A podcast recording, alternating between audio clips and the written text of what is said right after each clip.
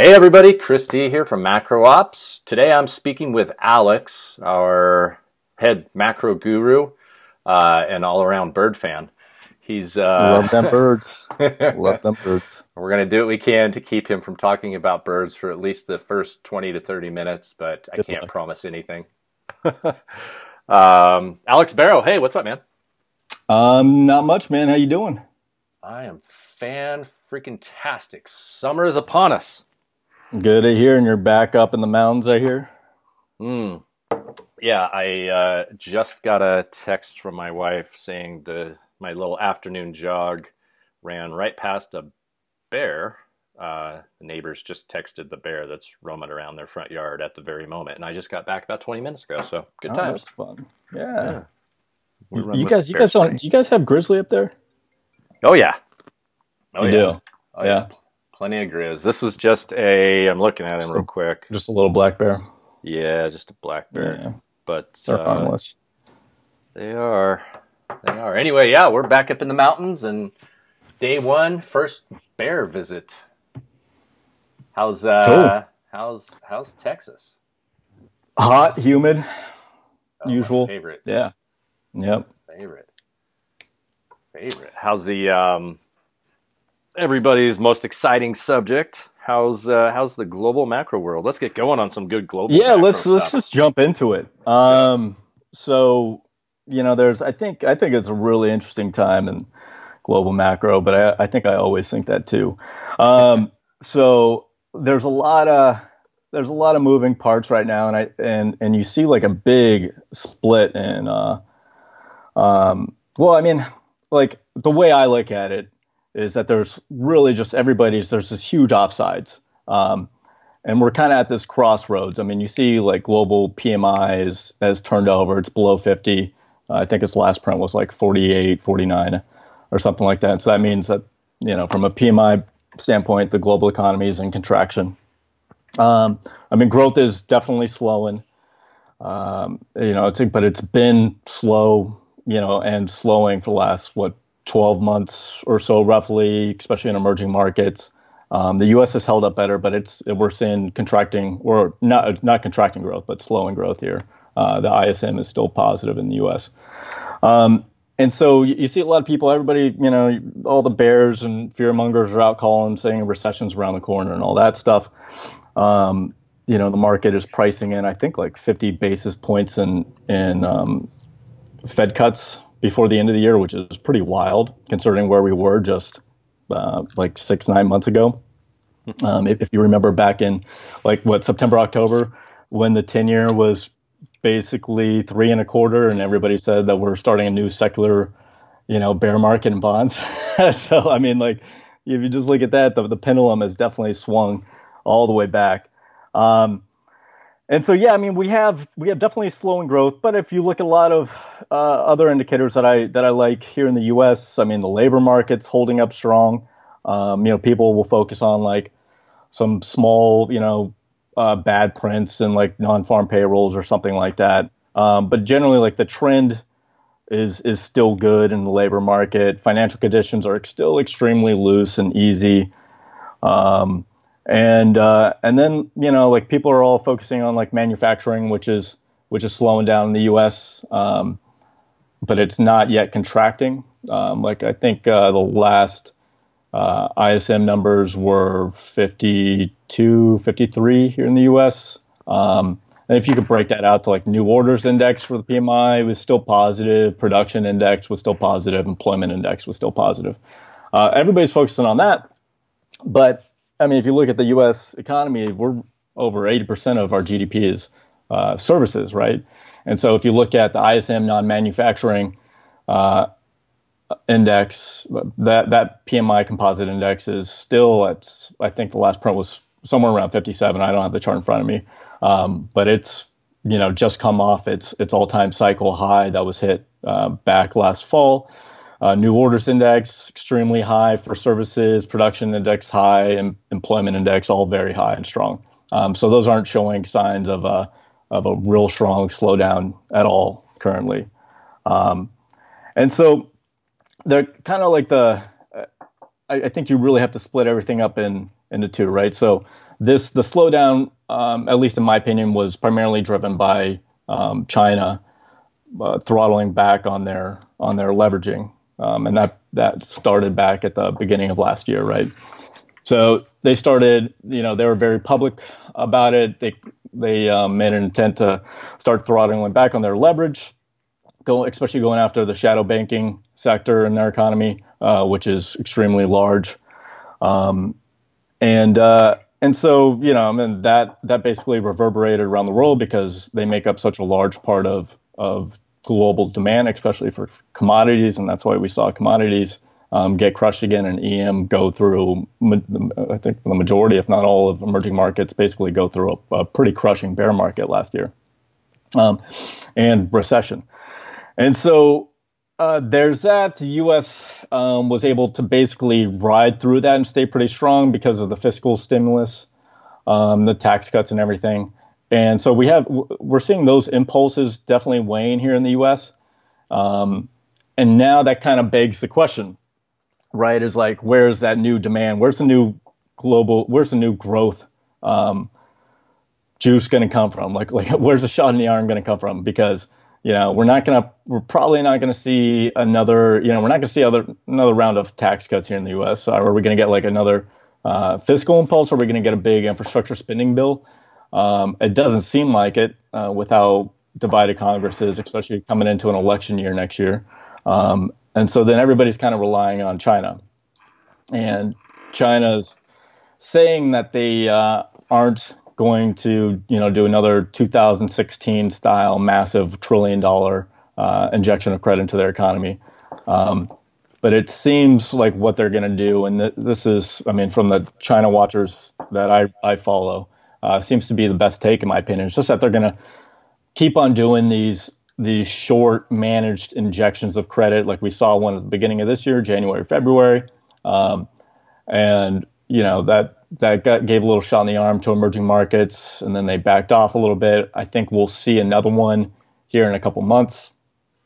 Um, and it's just basically that you know they, they wait until things get too bad, then they inject some credit because um, their number one priority above all else is maintaining social stability and the economy there has definitely slowed down um, a good deal.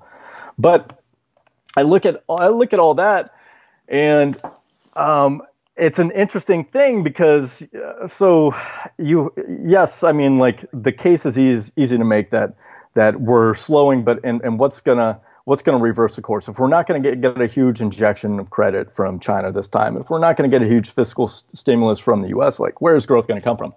Um, but the flip side to that, and I get that, is uh, where's the the huge um, like risk as far as like a shock to the system? And I don't I don't see anything because like like one of the models that we look at that we use to kind of think about markets is the risk cycle, and I've written a lot about this.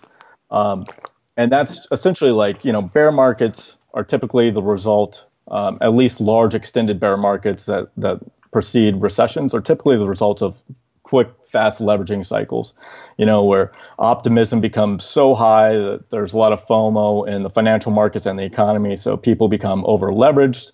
You know, they overextend themselves um, buying financial assets or or investing in businesses or homes or whatever.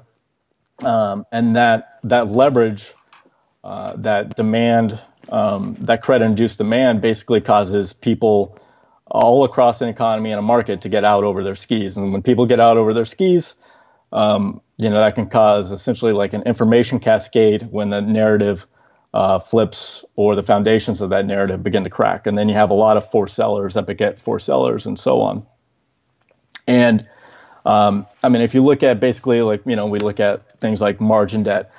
Um, and, you know, I'm the margin debt data for the New York Stock Exchange only goes back to I think like mid 90s. Um, but if you look at the last two market tops here in the U.S., you saw a, a huge year-over-year spike in uh, 99, 2000, and again in uh, 2007. Um, and that was this FOMO that you know created this uh, that drove people to do this large leveraging, buying financial assets, which caused forced selling, which caused an extended bear market, right? Yeah. Well, if you look at margin debt now as a percentage of total market cap, it's back it's fallen down to le- levels that were last seen in 2005, 2006. Um, and on a 12 month percentage basis, it's contracted the most um, that it has since the great financial crisis, so 10 years ago. And that's in a rising market. Um, so there's, I mean, you look at positioning in the market, I, th- I think the last uh, Bank of America uh, fund manager survey had, you know, so some of like the highest cash levels, or the uh, the, la- the last few surveys had had cash levels extremely high, right? Um, I can't remember what they were off the top of my head, but like if you look at equity positioning, uh, like fund manager global equity positions were near lows last seen in the beginning of 2016. Um, so they're extremely overweight cash, extremely overweight bonds. Uh, people aren't long a bunch of risk assets right now. And so I think that kind of like leaves us, um, and kind of like my base cases of where we're at is that, yeah, we have slowing growth, but um, as long as the labor market here in the U.S. holds up, which um, as right now it is, um, we should be able to muddle through this and just keep muddling through. If you if you look at uh, recessions, global recessions, ex-U.S. historically, they on average last roughly 14 months. And so if this global recession began, um, it began around the spring last year, that should put us, you know, roughly this summer, late summer, where this one ends. Um, and then if we get some a little bit, you know, more credit juice from China, uh, which we'll probably get, I would think, you know, sometime later this summer, um, especially depending on how this trade war develops. You know, then we have we have enough gas basically just to keep us going, and there's not enough leverage in the system, uh, at least that I'm seeing. That's going to cause an extended bear market. So, uh, you know, maybe we see some chop back and forth, but I mean, you know, looking at the other like just straight equity sentiment indicators that we we follow, I mean, they're all just like horrible. So there's extreme pessimism right now, even though the markets, you know, have had one of their best year to date run ups uh, in, in something like 20 years or something like that, right? So, um, yeah, there's it's uh, it's there's a lot of stuff going on, and it's not a, a super clear picture to me, but I could see kind of my base cases where you know, maybe um, the narrative around fiscal stimulus in Europe, in Europe keeps on developing. And it, I mean, it, it, already is, and they're already becoming openly talking about um, running larger budget deficits, which would be good. Uh, and so, you know, maybe we start seeing, you know, that happen uh, over there in Europe and, and some other places, and we see incremental, glo- incrementally global demand start to increase. And with that and with how offsides people are um, with regards to like risk assets in the markets, like there's enough to, you know, get things get things running um, and get the uh, stock market running a lot higher. So that's kind of what I'm thinking. Yeah, that's uh, that was a lot to digest right there, but um, certainly the I mean, with that much money sitting on the sidelines and we're pulling back off our highs, all time highs for the Nasdaq near all-time highs on the S&P, Dow. Uh, a long way to run on Russell. One thing I'm paying attention to is the Russell has dramatically underperformed and, and kind of you know taking this a little more tactically. Um, the the Russell has dramatically underperformed the other indexes, and when you start uh, or indices, and when you start thinking, you know, where is if if there's that much money sitting on the sideline, and the stars are getting they're in the crosshairs of the DOJ, Department of Justice, like Google and Facebook and, and the antitrust thing. It really, you know, the rotation out of tech with NASDAQ being all time highs probably does make a lot of sense that uh, we may not we may not see new highs, and, but we're probably not likely to see new lows regardless of of any EM threat out there. And an interesting anecdote is the ability of a gig economy employee. Uh, I don't know how they are calculated in non-farm payrolls. That's something I haven't. I, I know you probably know this, uh, but a gig economy employee in non-farm payrolls. I'm not sure how that shows up, but one thing I do know as an entrepreneur and and certainly talking to all of my entrepreneur friends is it is not an employer's uh, it's not a bull market for employers. uh, it is right. definitely a bull market for employees. It's um, you know they can go to Wendy's and say, yeah, no, fifteen dollars an hour is not good. I want eighteen. Uh, and at the same time, they can. The only prerequisite really to, in gig economy is to have a car, um, or depending on where you are, a bicycle or a scooter or or some sort of transport. And I don't know, 20, 30, I, you know, I've heard $60,000 a year people make uh, driving Uber and Lyft and and DoorDash type type jobs. Um, that doesn't seem to be leaving at all, and it only becomes more and more pervasive.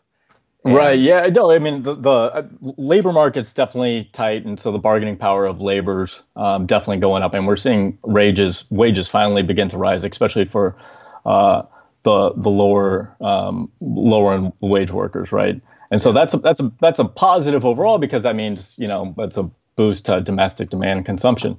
Um, obviously, the flip side of that is you know, eventually that's going to begin to ding uh, profit margins a little bit. And, and, you know, maybe we're already seeing that, um, even though I think, because we, we saw um, profit margins, net profit margins for domestic corporate business roll over the last quarter a little bit. Um, and usually see this um, profit margins contract for, uh, I think it's like four or five quarters before a recession officially hits. Um, some, sometimes it's a little bit shorter than that but they're still pretty elevated uh, relative um, to where they they were in 14, 15, and 16. So I'm not super concerned about that yet, and we're not seeing like spiraling wage increases. Um, you know that that typically like drive inflation or stuff. So uh, that impulse is still relatively weak. So we're still kind of in that um, that sweet spot, you know, where we have a tight labor market, wages are starting to go up, but they're not starting to rise extremely fast. Hmm. Yeah. Yeah. So um, one thing actually that just drove my attention is um, the dollar. And you and I have, have spoken online uh, about this. I know, you know, I'm I'm certainly a short term trader. That is to say, you know, my my moves are for a couple of days to a week or two and to you, I I, I know that that's uh, that's cute as a time frame. Um, the dollar, it is. I want it was about a month ago. We had broken out, and of its of its uh, previous swing high, we're maintaining that nice trend higher, and the world became extremely dollar bullish just overnight, as if the bottom of the range, everybody was bearish, like they are right now. Um, and at the top of the range, everybody's extremely bullish. And it, it, it's a very simple pattern to see, uh, but it's also a short-term pattern that it's that's happening. What's your what's your thoughts on it at this point? Yeah, so I mean, we were talking about this because I am uh, we're short the dollar. Uh, you are long the dollar, right? On a, at least on a, on a short-term basis. Correct. Um, so, but but I, I think um, I think we could definitely end up being both being right because uh, sure. the dollar had become oversold, right? I mean, you know, I don't know what what triggered it on your on your systems, but um, like looking just at the the trade weighted um, dollar index, you know, and come down, hit that lower trend line basic of su- support. It came down, touched its 200 day moving average, bounced off. Um, was at its lower daily Bollinger Band. So it become like, you know, I think even, it, I don't know if it triggered uh, a DeMark uh, buy signal or something, but I haven't. Um, anyway, so it, it, was just oversold in the short term. So we're due for a bounce, but um, you know, I'm I'm still, you know, I have a little bit of money on the trade, and, and like I, I, wrote the other day, like I'm going to be quick to cut and minimize losses um, if if it turns and runs significantly higher from here. Um, I think I'm still like this. Like the setup looks really bearish to me because if you look at, you know, I'm looking at the euro or uh, USD CAD, um, even even the yen. I mean, it looks the dollar looks really bearish against those pairs to me. Um, but I mean, like the FX market has just been like such a choppy like you know death by a thousand cuts market over the last year. So I'm like I'm extremely hesitant to get to get too too much conviction. Um, I'm just getting excited because if if this bottom in the dollar doesn't hold and, and it doesn't reverse too much higher from here, uh, then I, I'm gonna and it breaks that that line, then I think it's just game over for the dollar. Um, at least for for a couple months sell off. You know, and, and there's like longer term things we look at, like uh, going back to the, the Bank of America fund manager survey. I mean the the they have the U.S. dollar valuation is the uh, most overvalued it's been since 2002, which was the last time you know the dollar had a um, a major cyclical peak. Um, uh, you know, same thing. I mean, I look at a number of, of fundamental indicators for like the euro, which makes up uh, over 60% of the trade weighted dollar basket. The euro's undervalued by at least 25, 30%. Um, I was just in Italy last month and um, you know, it's just traveling Europe and, and eating out was the cheapest it's been uh, in a long time, at least uh, out of all the times that, that I've been there over the last 10, 15 years. Um, and then uh, you, know, and, and, then you just look at like sentiment, like like you were talking about. It's it's swung so widely, and, and it seems like like I like posting stuff on Twitter um, just to gauge people's reactions, and and so like anytime I post anything antagonizing um, dollar bulls, or you know, just to suggest that the dollar's breaking out lower, I mean, I get like I get some pretty strong responses, and it's typically from uh, it looks like you know from from the type of people that that you'd like to you'd like to fade. But of course, I mean that's just my bias because you know I'm, I've become bearish on the dollar right now, and you know, and, and I and I should caveat all this to say like I really want the dollar turnover because if it does, and it, it's it goes into at least a mini bear market, I think there's some really really exciting trades, um, like in energy equities and shipping stocks and some commodity plays um, that that I'm just been I've just been waiting for a, do- a, break in the dollar for. And and if we do see that break, then I, I just think there's some like amazing trade setups. Like there's some really deep value uh, that's not uh, that's really not going to be able to turn around as long as the dollar stays elevated.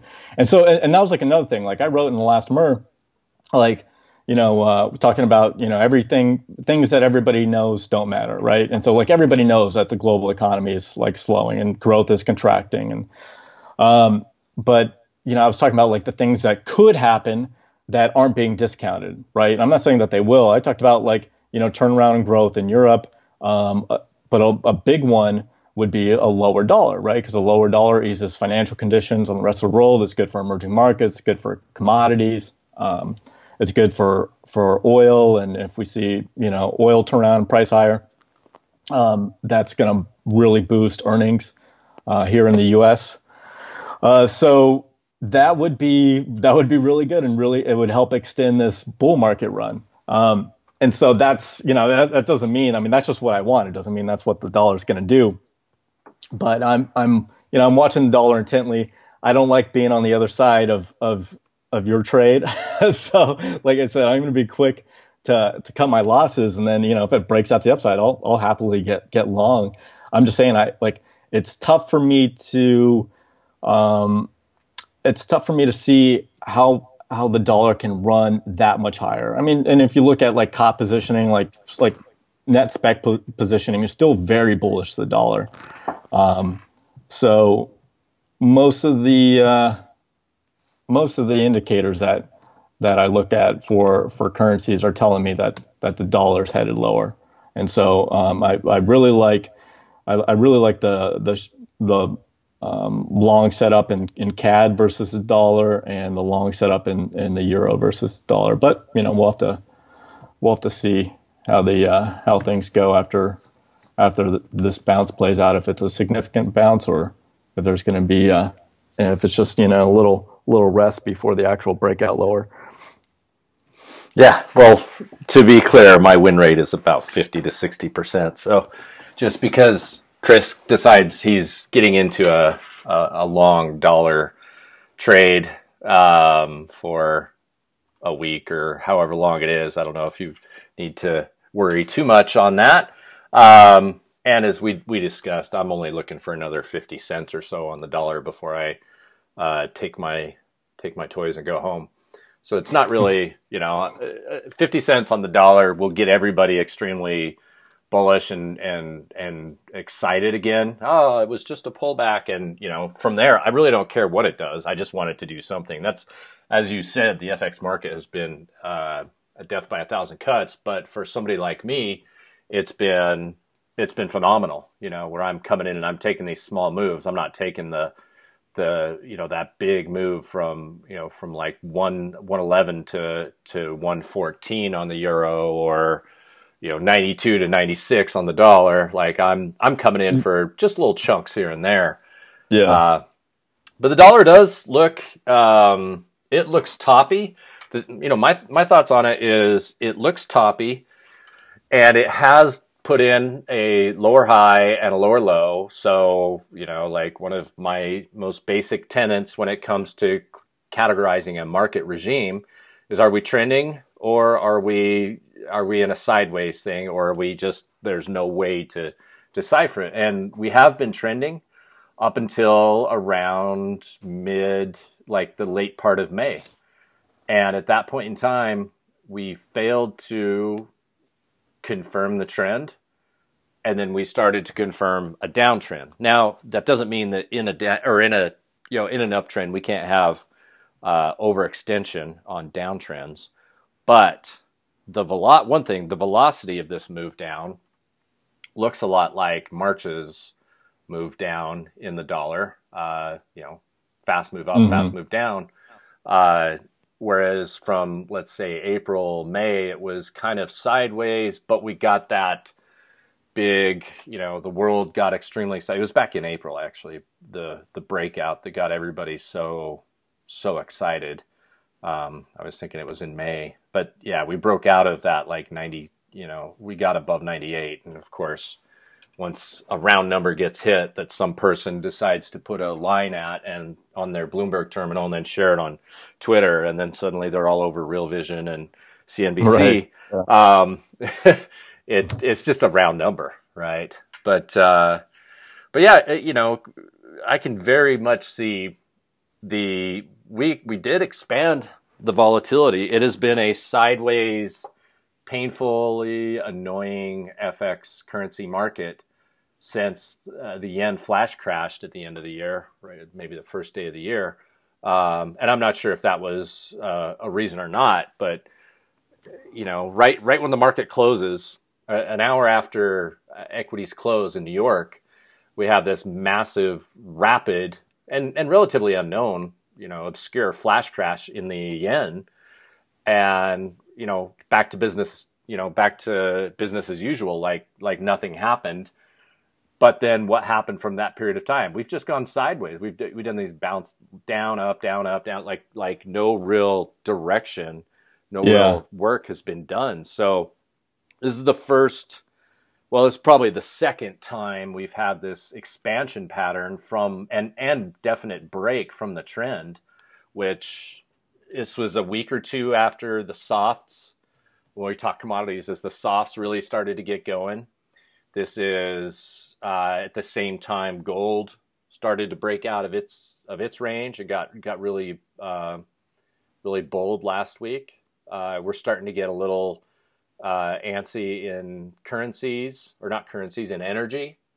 And I mean, I just got long natty gas for the. I mean, except for that weird unwind and, and that crazy scenario in, in Q4, like natty gas has just been nothing. And so I finally had a little move there. So I, I'm with you. Like I, and in reality, I just want to get in, get my little, you know, 50 cents out of the dollar trade on it, pull, you know, a couple R out of there and, and get out of the way and, and watch the chaos that, that, that will ensue from if this does in fact confirm. And we do have that breakdown in the dollar and we have that yeah.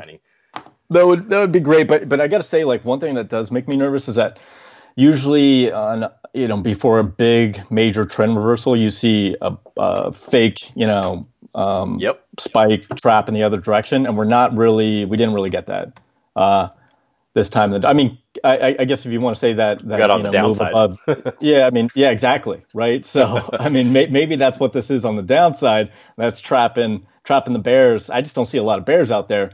Um, but I I would feel a lot more comfortable about this move if we had seen like you know a spike run up past 99.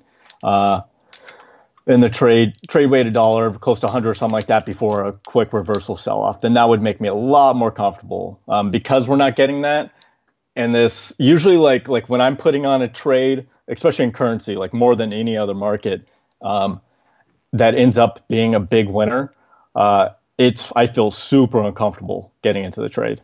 Like you know, yeah. just I, I feel I feel like I'm doing something wrong, like I shouldn't be doing it. I'm real hesitant to put it on, and those are the trades that usually wor- end up working out the best. Um, I kind of feel that on this dollar short, but not. It's it's all it's there's parts of it that, that are too easy. You know, like the setup is almost I think too obvious, so that makes me a little hesitant. Um, which is probably why I'll, I'll, get my face ripped off and get stopped out. So, um, but but uh, but yeah, I mean, like looking at other parts of the market, like just going back to that whole themes, like a, a lot of people are offsides. Like uh, if you look at like uh, commodity spec positioning for the entire entire um, commodities market, it's like the most short it's ever been on record. Um, I think Macro Charts posted a really good chart about that uh, the other day. Uh, so so specs are net short commodities um, at the uh, the, most concentrated positioning they've ever been. Uh, Bernstein um, research just put out an interesting chart showing that uh, global equity versus bond flows. The the Z score for that is at its lowest levels ever. Uh, so that's something we've been saying. I mean, that's been like a recurring, ongoing theme over the last really like nine, 12 months. Is that uh, I mean, and, and for the majority of the cycle, but really, it's really accelerated the last nine, 12 months is that capital's just been flowing out of, out of equities and into to bonds and money markets and cash. Um, and, and because of that, I mean, you know, I mean, interest rates, like, like I said, they were three and a quarter back in September and everybody was talking about a secular bull market. I mean, literally a, a, a, secular bond market in bears or in, a secular bond bear market in bonds um, as that for a tongue twister. But uh, so everybody was talking about that. Yeah, I mean, you had all the gurus on TV talking about why it, had to happen, you know, and then that ended up being the exact top, and we've come off over 100 basis points in the 10 year, you know, and now everybody's talking about how rates, you know, are, are we're, you know, the whole Japanification thing, and we're going to zero, you know, across the curve, which I think is probably likely more true, um, at least in the interim. But still, I mean, like I look at everything as far as like these narrative developments as the swinging of a, a pendulum. You know, I mean, like we the markets tend to go from one extreme uh, to the next and then back again, right? Um, and so last year we were talking about how great global growth was, and people ran into equities, and we saw that you know big blow off top at the beginning of the year, and then we made another run at it, in the middle of the year and then a bunch of pain and damage. And now everybody's talking about, you know, global recession and, and trade wars are dominating the news and everybody's been flowing out of stocks and going into bonds. Um, and now it seems like, you know, and the market's pricing in two rate cuts before the end of the year. And it seems like, so it seems like everybody's kind of moved back to the other side and now, now they're off sides, right? They're, it's a little too crowded on that whole bearish narrative. Um, and so that's why I'm I'm still you know I'm a little more interested in in being long than I am being in being short here. I mean, if you look at like consensus earnings estimates for, I mean, they've come down a ton over the last 12 months. So it's like, um, you know, I talked about this last quarter how uh, I think the consensus estimates were for like negative four percent um, earnings growth. You know, I'm like, well, that's such a low bar. It's you know, it's like it's it's, super easy hurdle for companies to beat, which they did. I, I can't remember what the actual earnings came in at, but it was, you know, something like around, uh, I think, 3% growth or something. But then if you look at uh, next quarter, they've uh, earnings consensus es- estimates now are, are pricing in basically flat 0% growth year over year. Q3 is just 1.5%. Um, you know, and I think that those are going to keep on going down. The only the only unrealistic um, levels start when you when you get out to Q4 and beyond that. I think Q4 is like around eight percent, um, and so that's definitely too high. But that's going to keep coming down, um, and and so it's there's a lot of negativity baked into the market. A lot of people are crowded into bonds. Bonds are super overextended right now, um, interest rates, like the rate of change change of interest rates, has come down a lot to where now it's like you know like the one of the indicators we look at is the rate of change of BAA yields, and that's down at levels um, that we last saw at the beginning of 2016. Um, and then like one of the most bullish developments that that isn't going to go away anytime soon. I wrote about it in last week's musing is just the idea of asset shortages. Um, and I mean that's basically like what's going on with that is that emerging markets, there in emerging markets, their economy grows at essentially twice the rate that their financial um, assets grow. Um, and so over the last 15 years globally, we've seen three times as much capital um, created today uh, versus where we were just you know over a decade ago. And so we have all this cash uh, that that needs needs to be invested, right? It needs to be put in bonds, it needs to be put in stocks. Um, and one of the examples that I wrote about, and I think it was from a Financial Times article, but it's Taiwan. Uh, Taiwan's a perfect example of what's going on here. So they run a current account surplus, which uh, roughly I think it's uh, 14, 15 percent of GDP, and um, because of this, they have all this money coming in. They essentially now have like the second largest uh, financial system relative to their GDP in the world, which is pretty crazy. Yeah. And their financial economy isn't large enough to accommodate these large sums of money that are coming in, those huge current account surplus. Um, and because of that, they've I think they've sent over 1.3, 1.2 trillion uh, of capital abroad, mainly into the U.S. because the U.S. has the deepest financial markets by far. Um, and so now it's like t- time, uh, Taiwanese insurers they hold like roughly I think it's like 15 percent of long-term corporate debt here in the U.S. Would, and like something like five percent of the entire investment grade bond market in the U.S., which is just insane. I mean, when you think about how small of a country Taiwan is, right? And that's just one example. Um, and and that's something I've, I've written about before is just this perpetual, like persistent bid for yielding assets. And this, um, and this is like showing up in our extremely loose financial, uh, you know, like in, indicators of liquidity and financial conditions. I mean, if you look at, you know, like the uh, Chicago Fed Adjusted National Financial Conditions Index, which is one of our favorite liquidity indicators, it's you know, it's not at the lows hit in 2014, but it's extremely muted, showing like super easy financial conditions. Same with the another really good one is the St. Louis Financial Stress Index. That's trading near cycle lows still. Um, so uh, it's, I mean, with that, it's like you have this perpetual bid coming in, suppress, keeping yields down, and with yields down, you know, stocks look look pretty good because you have that just extra fattened risk premium. You know, um, and the risk premium on equities, even though they're you know, the, you know they're trading at kind of rich multiples, um, the risk premium is still extremely fat with with yields this low. So there's uh, uh, really I, I look at like the biggest risk to financial markets and and the only thing that I can I can see at the moment is just killing it with our own stupidity. You know, with this like trade war getting out of hand um, and escalating to the point where it just kills animal spirits. Um, companies pull back from from investing. Um, you know, so capex collapses, and then that just reverberates to the economy and stuff. Um, you know, but you would think that with the elections coming up next year, that that's not going to happen. But again, I don't know. So, yeah, you know, one thing about uh, one thing about everybody who's watching the market is they're pretty convinced that that with the presidential U.S. presidential election coming up, what they think is going to happen, and uh, you know, one one thing that one thing I always look at is, you know, certainly Donald Trump is unpredictable. And if he's if everybody's seeing one thing and everybody's heading in one direction, it seems like that is the that's like the least likely outcome. It's the most probable outcome, at least from a potential, like if you're looking at it. Okay, this is what's going to happen. It's presidential election. He's going to want to have a strong bull market. He's going to, you know, all these other things. But there's, you know, what is the other thing that that could, you know, he he plays a different game, obviously, way different. Yeah, than, right. Than, than previous presidents. Um, yeah, yeah. So I, I would never put too much weight on on any prediction I try to make around what he's going to do. right, right. You, so, you, me, I mean, and everybody else.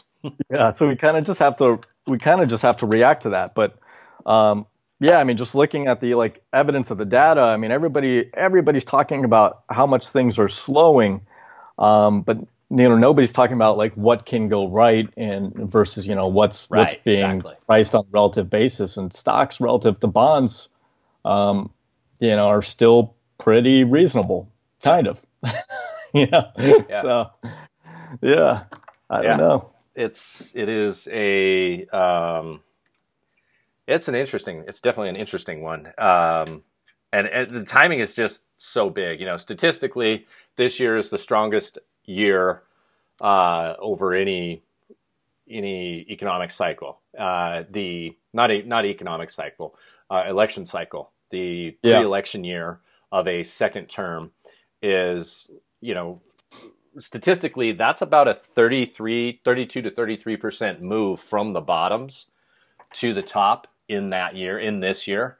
Uh, yeah. Uh, you know, so that, that gives us plenty of upside. That's still another, I mean, that, that's a double from here almost uh, in percentage. Yeah. I'd say. Well, I, mean, I mean, yeah, we, we're, we we're, at, we're at like 16, 15% right now, right? So, yep. That's, that's a, not a double in equity price, but a double in, in returns. Yeah. Um, Which would, that would put us, what in the, what would that put us in the box if we were to run 30% from here?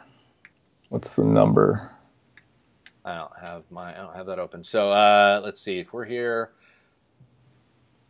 Uh, we went from 23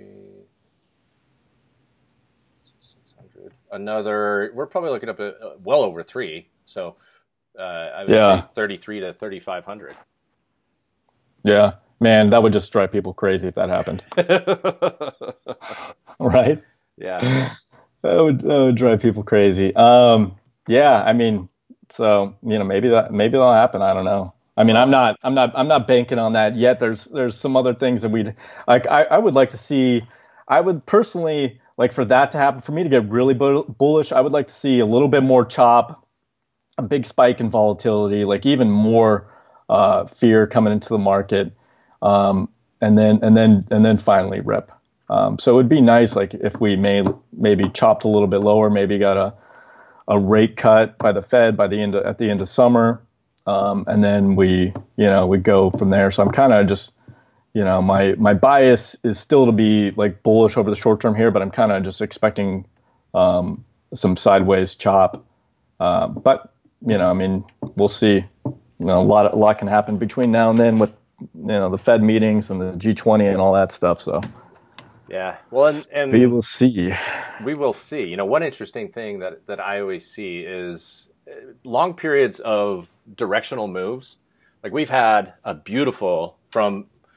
Uh, I mean, you may not have enjoyed the past number of years as there was that perpetual bid on the S and P. Uh, you know, other than you know post election being a little, or I'm sorry, not post election, uh, 2018 being a little sideways, it, it continued on and, and you know, it, it broke out of that. That 2018 consolidation where we put in the new highs, vol apocalypse, new highs, another reason, and then we just kept trading higher.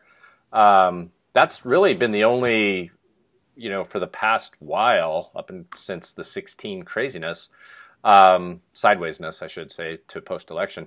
That's been the only time we've had any real volatility. And then 2018, we got to a point where it was finally directional. You could trade big, strong up move, big, strong down move, big, strong up move. And kind of what, what that tells me is that's the end of cycles. That tends to be, and what I don't mean end of cycle, but it, that's the end of the, the brunt of that move. We have this long trend higher. And then as you get towards the end, it starts to get slap happy yeah. the best way that yeah. I say it. You know, big up moves, big down move, big up moves, big down moves. You know, all time high is amazing. The world's going to end. All time high is amazing. And then you can go into this where everybody puts directional bets on, so much of a directional bet. the sideways is the only way to go because there's so much gridlock. So Mm-hmm. what you're saying and and what I believe to be true as well, and you know, hey, we can both be extremely wrong here. Happens all the time. The sideways is probably you know suck the premium out of everybody's puts and calls, and just you know these big bold long positions and these big bold short positions just do nothing except except eat away on premium and you do this sideways action until that gets worn out and people just start to get a little tired of it and they kind of pull their their collars for you know uh, using the option term you know they pull their their artificial collars off the market and I mean, in essence, you're just, with just such strong directional moves over the last couple of years, you end up putting reinforcing strong directional bets. And when those Yeah. get worn out and not and and they lose their luster, so people stop making the easy money on it. Uh, and the best way to do that is to just you know grind it out sideways. And yeah, I, I think that does it. We get to a position where it is just you know a long boring summer uh, that's kind of characteristic of summer anyway is the markets tend to get into this doldrum and then you have something exciting happen. And we have a lot of potential exciting things to bring all that sideways money to the market. It would be best if that sideways money or that that money sideline money i should say uh, has to chase. But um, i think we need to wear out some premium. Yeah, yeah, I, I, that totally makes sense to me because it's it's kind of like I mean, looking back at like 2015, 16, which globally was a similar time, even though like I mean, we, we saw slowing global growth that was driven by China. Um, and uh, I mean, if you look back, I think I mean the market peaked around January 2015, and then it basically traded down and sideways for the next 18 months you know, before it broke out for a new trend. And so it's like if you look at where we are now, we're exactly where we were back in January of last year. So we've been going sideways for almost pretty much almost the same time. Um, and and since you know, summer is typically seasonally weak part of the year, even though I don't put much weight into seasonalities for equities, but um, you know, it would make sense if we see a little bit more continued chop until it just like frustrates the hell out of everybody. And uh, you know, then then I, I don't know where we're going to get the juice or wh- what the narrative is going to be, but um, you know, then maybe we start to shoot higher after that once everybody's just totally kind of you know basically given up, right? So yeah yeah, that Yeah. would be that, that would be nice. That would be nice. Well, I mean, the 2018 high, I see that, which which was probably more of a 2017 high. It was just a month late. Um, you know that that looked, as far as I categorize markets, as that was overdone. We got parabolic that got at, you know out from under their skis, if that's the right term, over their skis. Yeah, Um, and then we spent, so this is that portrayed. So from 2018 to 2019, midway 2019, we've been sideways. Like there, there's been some action, but we haven't, we haven't really put in any new ground. So this last effort to, to take, you know, 15, 20% move off the S&P brought in some smart people, but for the most part, everybody was shorting and they got stopped out and, and they're just there. So, yeah, I mean, as I, as I back, back up and look at it a little bit more, it's, um, you, you have a really good potential to just do one more fake, another down, another fake, another down, another fake up, fake down, fake down, fake up. And then next thing you know, you wake up and, and you're off to the races. As far as, as far as positioning goes, 2018, we were definitely like that was hot. We were running way too hot. yeah, yeah. I we're mean, I mean, like totally across the board. Like we were, it was definitely a blow off top, and like almost all the sentiment indicators I look at reached. I mean, some of them hit record highs. I mean, it's ridiculous. Right. So, so it makes sense that it's going to take time for us to like, basically work work all that off, uh, which I, I think we definitely have um, at this point. You know, so maybe it continues to do it for a little bit longer. Well, what's your thoughts on gold right now? You any positions on? Um, let me pull it up. Uh, so I I took a short. Uh, I didn't enter it actually. No, I didn't enter my gold position. Um, though it it did set up on uh, is that Monday? It looks like Monday, Sunday, Monday. Um, it did set up for a short, and you know what I so I've I've been looking at gold and I've been looking at Tesla in the same sense, and and in fact, Tesla is a great story about how I look at markets, but that move from 2000 was it 2002 to to 2011 high right? Was that 2002 if I, my memory serves that's yeah. when we got down below yeah. it was down below 300 um, or maybe it was 2001 but yeah, that move it, we're talking exactly the same thing. We went from it was 285 i think is what if i recall to um, to almost what like 18 almost 1900 i think somewhere around there. Mm-hmm. Yeah, we got over 1900. Yep.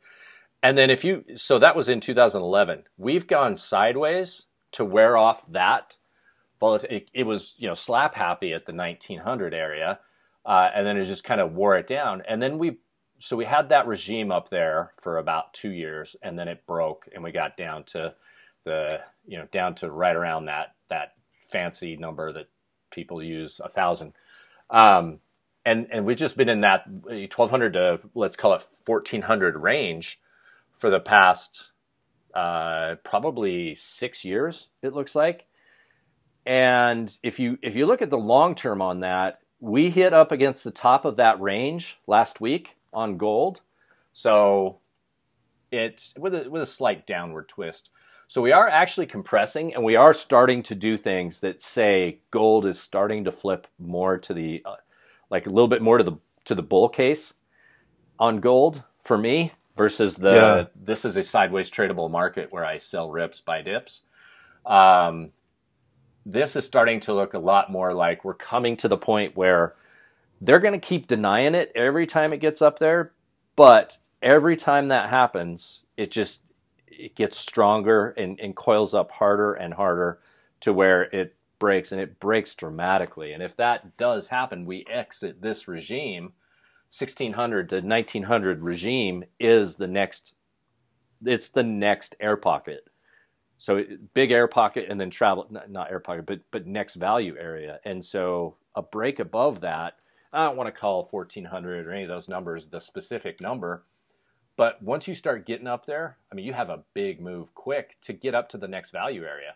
And you know that the bottom of that's 1500 so you'll know when you're banging on that 1500 level if if uh, you know if we're out of this regime after you get out of the 1400 level.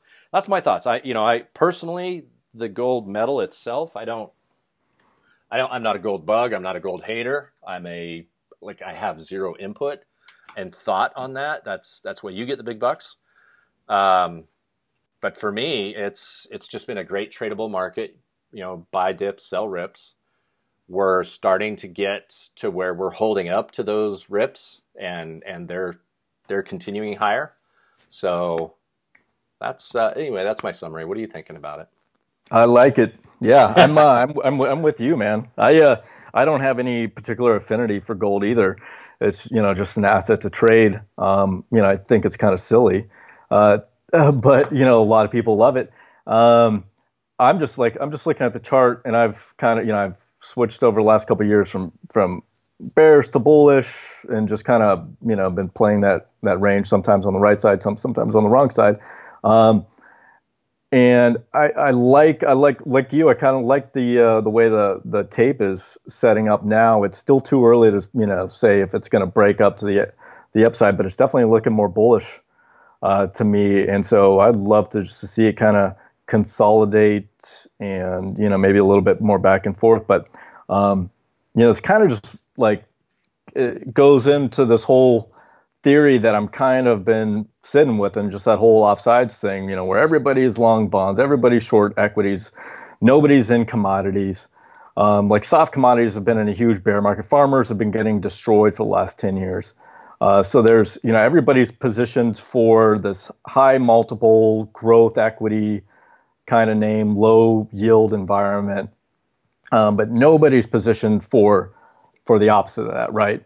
Uh, and gold is a great barometer, some oftentimes a leading one of of what type of you know um, huge like macro monetary environment that you're moving into, uh, and it has less to do with inflation and just more to do with the um, uh, kind of like the the the value placed on on a single um, uh, asset like U.S. dollar uh, value uh, essentially. So it's like I, I, look at it. It's like I don't know what the catalyst is going to be for this new regime. You know, maybe it's you know the the growing talk of like modern monetary theory. Um, it, it does seem like like the policymakers around the, the world, especially in developed markets, are primed this time around to to not want to accept a disinfl- uh, disinflationary environment or, or a deflationary environment, right? And so we have all this debt, and so it's going to take like some some big efforts, some really innovative, you know, policy changes to fight that, and um, you know, and, and, doing like, you know, MMT to the extreme, or have the, you know, TLTRO, TLTRO you know, option, um, and the ECB's developed. So there's all these different things that that they can use potentially in the next, you know, in the next few years if if growth continues to to slow and, and stay tepid. Um, and and if they do start using these things, I would I would think that gold is is kind of sniffing all this out, and it's going to break out before any of that stuff is announced. Um, you know, and that, that just kind of fits in with my whole dollars topping idea uh, too. So, so yeah, I mean, like we're we're long uh, some some miners, um, and you know we have a small position on, but I'm I'm waiting kind of just for for confirmation from the tape. But if it if it breaks, I would I would like that's a trade that I would like to, you know, definitely position more heavy into. So because I think it's a I think it's a nice looking chart right now. Yeah, it it um, you know one of my favorite setups it put in, which is uh, you know I, I, I do a lot of reversion to mean trading, uh, and or when the reversion to mean fails, that's an indicator that we have a strong trend. Um, so I, I kind of I, I look at markets in those two sense. Are we you know first of all what type of regime are we in? Are we are we in a trending or sideways?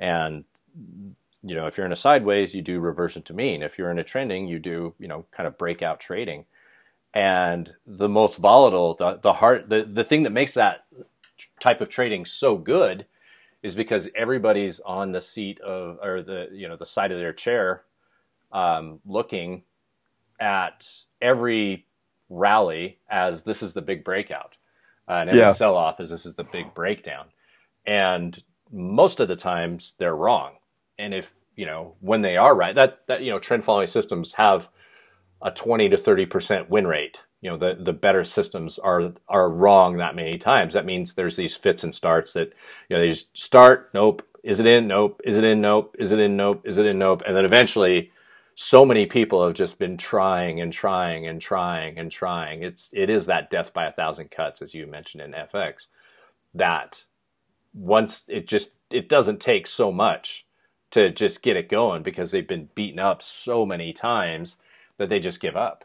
And you go from high volume to low volume and and you can see that you know that that's when a trend is formed is when somebody can walk in and buy you know a thousand contracts worth of, of gold and run the market up and you know kind of like take it away or or any you know any stock is yeah is that way where it's just if if people are just angry with it and, and hate it, which gold has been making a lot of people very sad for almost, uh, you know, less than uh, was about six years now. It's been really not just six years, even even I guess eight years since 2011.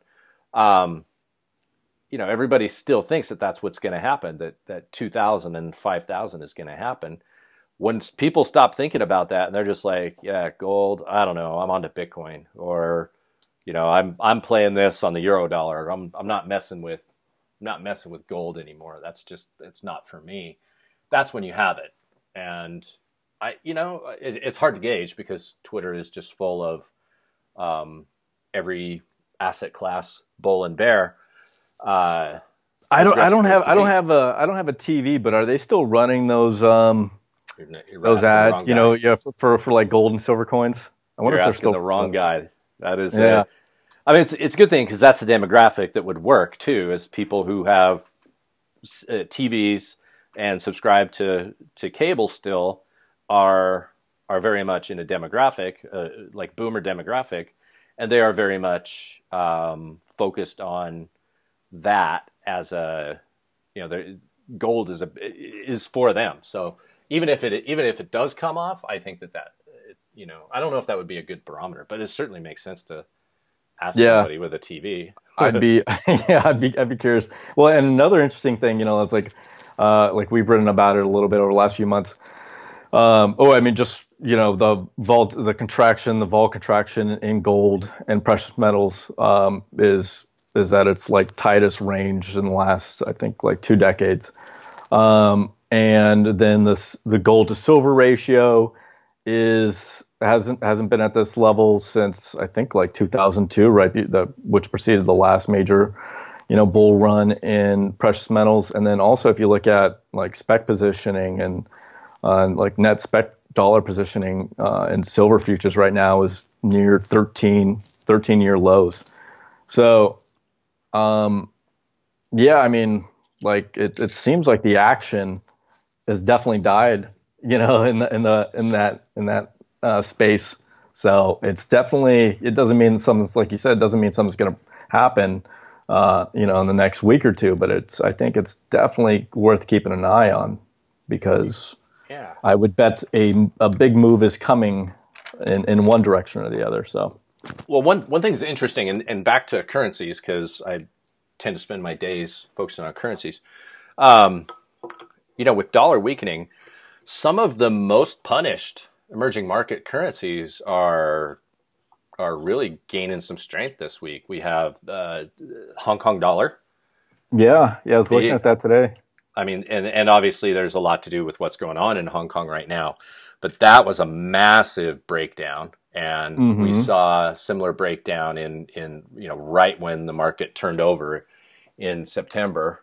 Um, when the equity markets turned over, this kind of this preceded everything, and, and we're getting that. And so Barron on his podcast, we talked about you know this uh, margin call he called it in right at the beginning of Q4, the end of Q3. And if you st- if you look around, it, it's something like uh, uh, the the Argentine peso is like the one I'm most focused on. We had a big day today. Down, uh, you know, dollar got hit about two percent versus the peso. But I mean, granted, it, it had been in just straight blast off mode forever. Then we got compressed, and now we're expanding. Yeah, down. the the the pesos rolled over. Um, I mean, the Brazilian real looks good. I didn't see what it did today, but it was yeah. A lot of the EM currencies are are doing have been doing nicely, doing going a little run against the dollar last uh, week or two. Um, yeah so that's definitely worth worth keeping an eye on. I was looking at I was looking at some Argentinian stocks uh, the other last few days, and they've yeah. been going on a tear the last few weeks. So they're starting some. Uh, uh, the last like month and a half, two months, we've seen some relative outperformance in EM stocks versus U.S. stocks. So that's definitely interesting. Um, yeah.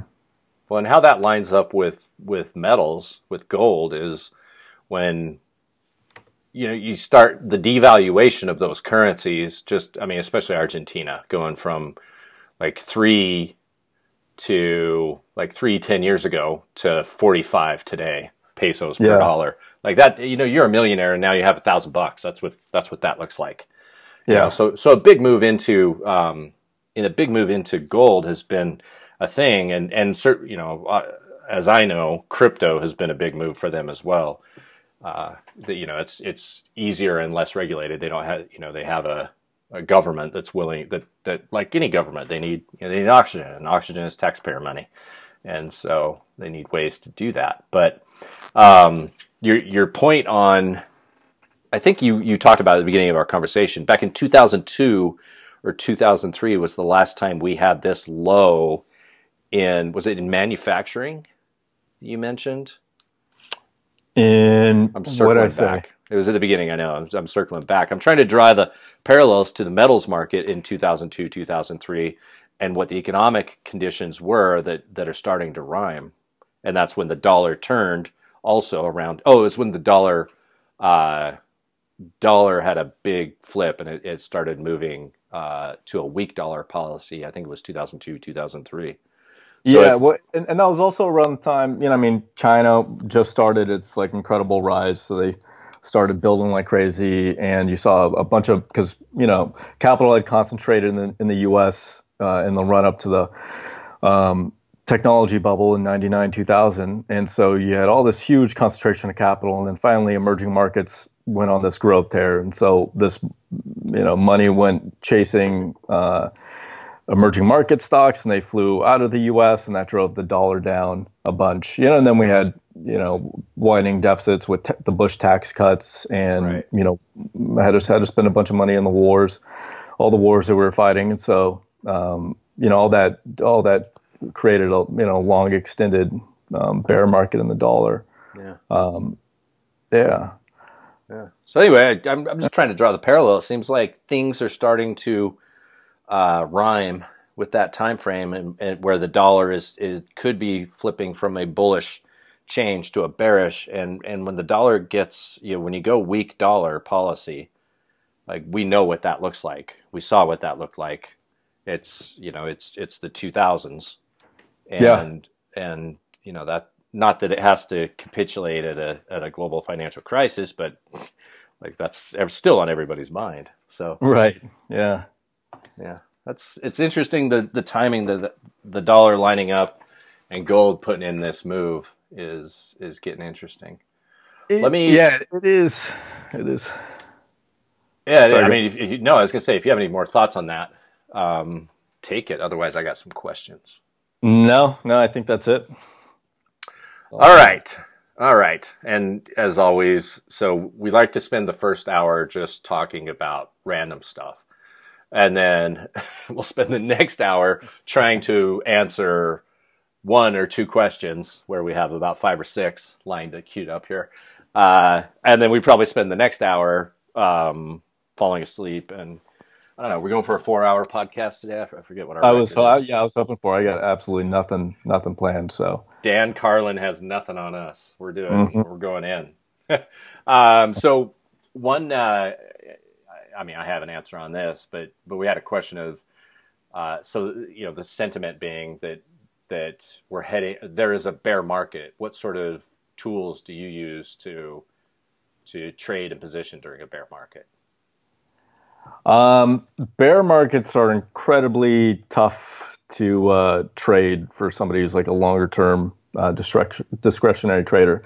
So, I mean, uh, that's it's really like a personal thing. Like I, I would try to get positioned early. Um, you sell sell into rips, don't sell into dips, um, because bear markets are extremely you know violent moves to to the down downside and then violent moves rips back up so it's it's really tough especially just from a positioning position sizing basis to be able to get a good position on um, uh, I, I think I think the more interesting moves in a bear market are to play bonds um, because you'll see a lot smoother moves, especially on the front end, uh, well and long end too. So like if you study um, like the greats like Soros and Druckenmiller, well the majority like their their big return years actually came in um, bear markets, and that was because they went leverage long uh, bonds. So that uh, from somebody from my perspective, that's a, a much better way to play it. And then you know you could, you, uh, yeah, I mean that's that's kind of all I have to say on it. I don't know about you, Chris. I don't know if you Um, have a specific way, because I'm sure uh, I'm sure you you probably have some systems that actually work really well in a bear market. Well, yeah, I have. I, I categorize markets, and then there's certain characteristics of those market regimes, and you know, uh, so I categorize bulls, a bull, a sideways, and a and a bear market, right? And then we have a quiet or a volatile version of those. So bull quiet, bull, bull volatile, bear quiet, bear volatile, and they're not inverse. So the way a bull quiet trades, and one of the best ways to trade is bull quiet. You tend to buy every dip and Yeah. you just kind of, you know market any open that the market sells off any any fear anything happens you just buy it with both hands. When you get into a bull volatile regime it's kind of you're going to go to bed and you know the market just put in a, a 1% day or something like that or even a half percent day and you're going to wake up and the market's going to be up another half percent. And it's going to just sit sideways and maybe drift a little bit lower towards the end of the day and nothing exciting and then you wake up the next day and you're up 1% and, right. and so so it's these gaps now th- that's I mean, there is a perpetual bid. And I'm talking equities here because we have to be clear that when we're talking about equities, there is a long term trend, and, and, especially the index uh, and, and the big caps, there is a long term trend that they go up. Equities always go up, especially equity indexes, because they are themselves a system that rotates out of weak and ugly assets and into high performing sexy assets. So, I mean, the, you know, the S&P 500 is is probably the most subscribed strategy in the world. And and so when you're looking at trading, if you were to trade a bear market in equities, now you have every single person in the world is bullish on that. You're, you're talking teachers, you're talking policemen, firemen, you're talking about politicians, you're talking about you know your grandparents, your parents. Everybody is long equities, and especially if you're in a in this current generation, you know, baby boomer generation, where retirement now, you know, is needs to be funded differently, and and you know maybe Social Security is not going to be around. You need bigger returns, so they're pushing equity returns a lot more than they are, um, you know, a balanced 60-40 or you know whatever age is your bond allocation um, strategy. The the thing about a bear quiet and bear volatile is those things move rapid and dramatic. They they are every you you see a sell off and you see a bounce and optimism jumps in like crazy because everybody thinking they're buying the dip. You just come off a buy the dip BTFD um, regime for the last couple of years, right? That's typically when a bull market flips is when every bounce or every sell off gets bought and eventually that changes. So now you have these big dips, and people start to buy the dips thinking they're getting in, and they sell, and then they get stop lost. So that's one, you get stopped out. Either you choose a stop, I'm going to stop, I'm in at, you know, 103, and if it goes below 100, I'm out. Um, but more, more importantly, the thing that you don't have on the upside that you do have on the downside, and I'm just talking about directional trade. I'm not people talking about people who are shorting the rallies, but your margin calls come in rapidly and dramatically in a bear market where you don't have that even if you have trade you certainly have traders on the you know shorting rips in equities but it's not my mom it's not my father-in-law it's not you know the the uber driver it's not the teacher that's shorting rallies all they're doing is just allocating capital every month and so when suddenly they're getting margin calls, which happens, uh, you know, you have speculators, margin calls happen a lot more. So uh, clarifying, putting all that into context, it's a good question to, to ask, you know, how do you trade that? I think your answer is, is the right, is a, well, I mean, certainly it, it's the individual person, but I think that you're at a disadvantage by shorting equities unless that you're a professional who does that job daily. Uh, but as a you know, as a more passive, I want to say, you know, maybe once a month rotation or keeping an eye on the market every day or end of day or something like that. Shorting is is just a tough business on equities. So rotating into another asset class that would be within a, you know, everybody understands a bull market. So rotating into a bull market, whether you stay in equities and you just find inverse equities or you find um, you know emerging markets or you find metals or you find commodities or something that's going to be in a bull market you rotate into that. I think that is definitely for the for the majority of people to do it. Um i ca- like i say i categorize my system. So if i'm in a bull quiet and i looking at i'm looking at more of a buy the dip or a trend following system i'm not looking to trade mean reversions so that's easy when i'm in a bear bear quiet or a bear volatile, I'm actually am looking for mean reversion trades. I am looking for those sort of things. So, um, or cash. You know, taking the taking a, Yeah. a long a long position in cash. Um, even if you are losing, you know, maybe you lose two or three percent. Uh, you know, that's stretching it. That's still better than losing, you know, twenty two percent or you know whatever the nineteen point nine percent Yeah. we lost in in Q four. Um, you know, even if you lose it on the carry, you're still you're still way ahead of where you were. So, Right. um, yeah, those Well are my said. thoughts on it. Chris, you should really you should really uh, make a course about all this. Jeez, setting them up and knocking them down. Consistently profitable trader course. Um, okay, Mr. Bean has one for you. Uh oh. And it's What does I he know want? that What guy. that guy want? Oh, jeez. Uh, at least he's got his shirt on to this time. Yeah. Um, in his six month review, he mentioned one of his pitfalls was not listening to his own advice soon enough, i.e., not pulling the. Well, we answered that briefly. You addressed that within our discussion, but i.e., not pulling the trigger when he wanted to. You said you were, you know, those are the scariest times. Uh, he has recognized any. Have you recognized any recurring patterns uh, or reasons behind this pattern? Yeah. Oh. Oh. Um. Yeah. Uh. It's. I. Well. I- Like honestly, it's the big one, and it, I don't. Kind of sounds like a cop out, but it is like.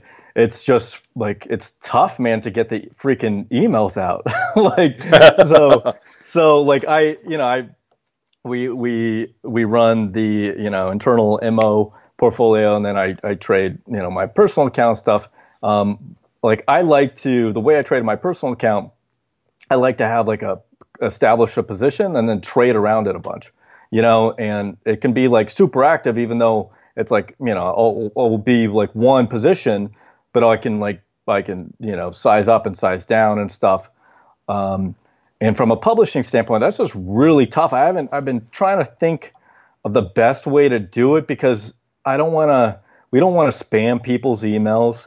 Um, and, and it's just, man, it's like, to even send out an email, you gotta I gotta write it up on Yeah. Google Docs, and we have to load the form in the Entreport, which is not easy, you know. And then you and then you have to go through that whole thing, and it's not. I mean, it's not a huge like energy time suck, but it's not a super efficient one either. Like I've we've pitched a couple times um, to the group about just like eliminating the emails altogether for trade alerts and put, posting them directly into Slack um, because that would make my life a whole lot easier, and then I could be um, just more active in, in how I do that. And you know, people could choose to like get the email alerts from the Slack group directly if they if they choose, you know, or I can talk about major position changes in the weekly briefs. Um, a lot of people like getting the emails, which I totally understand, um, which is why we haven't done that yet. Um, but that's that's like that's the uh, man. That's just the big one. Just and it's it's it's busy. Like like trading to to do well. It's like man, you have all these moving pieces, um, and you have to be on top of things, right? And so, um, especially if you're like a discretionary trader, like you have to be on top of things. Um, and I hate chasing, uh, so I like to get good entries. And but I mean, you know, part of like I'm I'm doing, you know, oftentimes like drinking from a fire hose, right? Like I'm writing writing the monthly report, you know, working on, you know, business stuff, trying to like, you know, create like more value for for our group and stuff, build different things out with the site.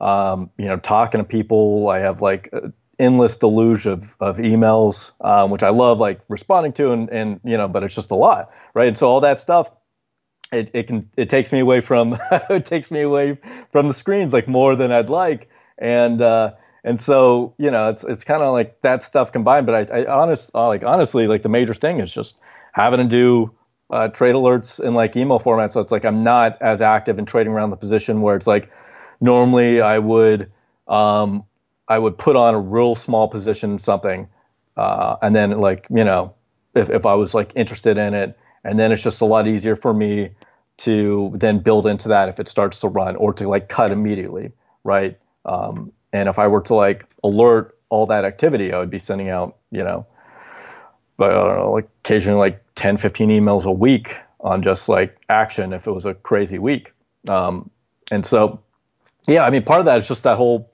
the how it ties in with the publishing process and we're we're still kind of toying around and trying to figure out the best way. And so maybe eventually it is like we go to just alerts in the in Slack or in like a private Twitter channel or something like that. Um, and uh, you know, and we're not like alerting every little change or trade around a position that we do. Um, and uh, and and then just you know like growing growing our team like you know now that we have you on the team and Brandon on the team and stuff like that um, you know I mean that's just it's gonna I mean we got we got more people on the team like doing doing you know more stuff and and so it's hopefully gonna like uh, you know things are getting moved around and so Brandon's going to be working with me on the equity research you know doing a lot of his own stuff so that's going to you know, open up a lot of my time. And so r- really like that's that's the big thing. Like there's a ton of process stuff at a lower level. Um, and I'm going to be writing up a big report on this because this is something I've been working on for a couple months. Um, and I've been learning a lot from you just from uh, following the way you trade and you talk about your systems and your awesome course that you just built out. Um, and so there's a lot that I can that I'm I'm planning on implementing at the process level um, that's going to help with that. But like honestly, like the biggest thing, the reason why like that that it irks me more than anything was hmm. like our portfolio should be doing a lot better than than it you know has its you know has been this year. Um, considering like how you know I've I've actually been decent on on some of the calls. Like, um, yeah, it's just it's just uh, from a publishing standpoint, it's it's tough and time consuming, and I haven't been able to to do as active as trading as I normally have, and so uh, that's something we need to. That's that's that's a kink that we still need to iron out for sure. Yeah, yeah. Well, that's the good thing about this is we get unlimited time to figure these out. Yeah. Yes. Uh, good. Yeah, and I, and you know I'll I'll jump in in here on um, not listening to your own advice soon enough. I mean, you you mentioned this earlier. It's it's usually you know the best trades are usually the hardest trades to put on. Uh, it's usually when you're staring into you know like the the buy on December 24th. yeah. You know 20, 2018 was just just you look at it and you're like I have no reason to be buying this, right? Right. But that that was the buy, you know, that was the thing. And and you know, when you you know, measuring risk level for like I look at that and the way I measure risk is is the size of that bar.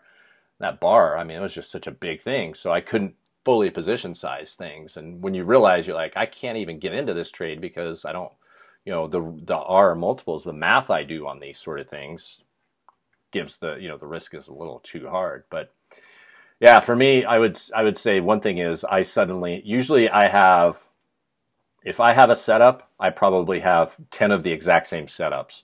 Yeah. And and suddenly you're just like, okay, well, like this is all happening at once, and how do you you know how do you do that? Do you position size for ten different entries and just take one tenth of your normal position size for let's say the euro so that you can be in everything, or uh, yeah. Anyway, those, those are the, the, technical sides of that. Okay. Um, what is different this time on bonds? What would be the things to look for at uh, look out for economic weakness externally seeping its way into the U.S.? Does PMI matter anymore? Okay. Well, you address that, but if you want to quick summarize it for him. Um, yeah. Yeah. So that's what is that Ryan K's question? Yeah. Um, okay. Yeah. Yeah, that's a that's a that's a good question. I mean, PMIs they are like one of the best macro indicators, and they show that you know growth is slowing substantially around the world. It's contracting, you know, for the first time in a couple years. Um, uh, but uh, you know, we've been here before, like we were here in 2015, 16. Um, it doesn't mean that a recession is around the corner, you know, for the reasons that we've already talked about, like from a risk cycle standpoint and uh, you know where people are uh, with leveraging and stuff. Um, it just means that you know growth is slowing down. Like our our um, leading indicators for for GDP growth here in the U.S. point to us seeing real GDP growth around like one one and a half percent this year.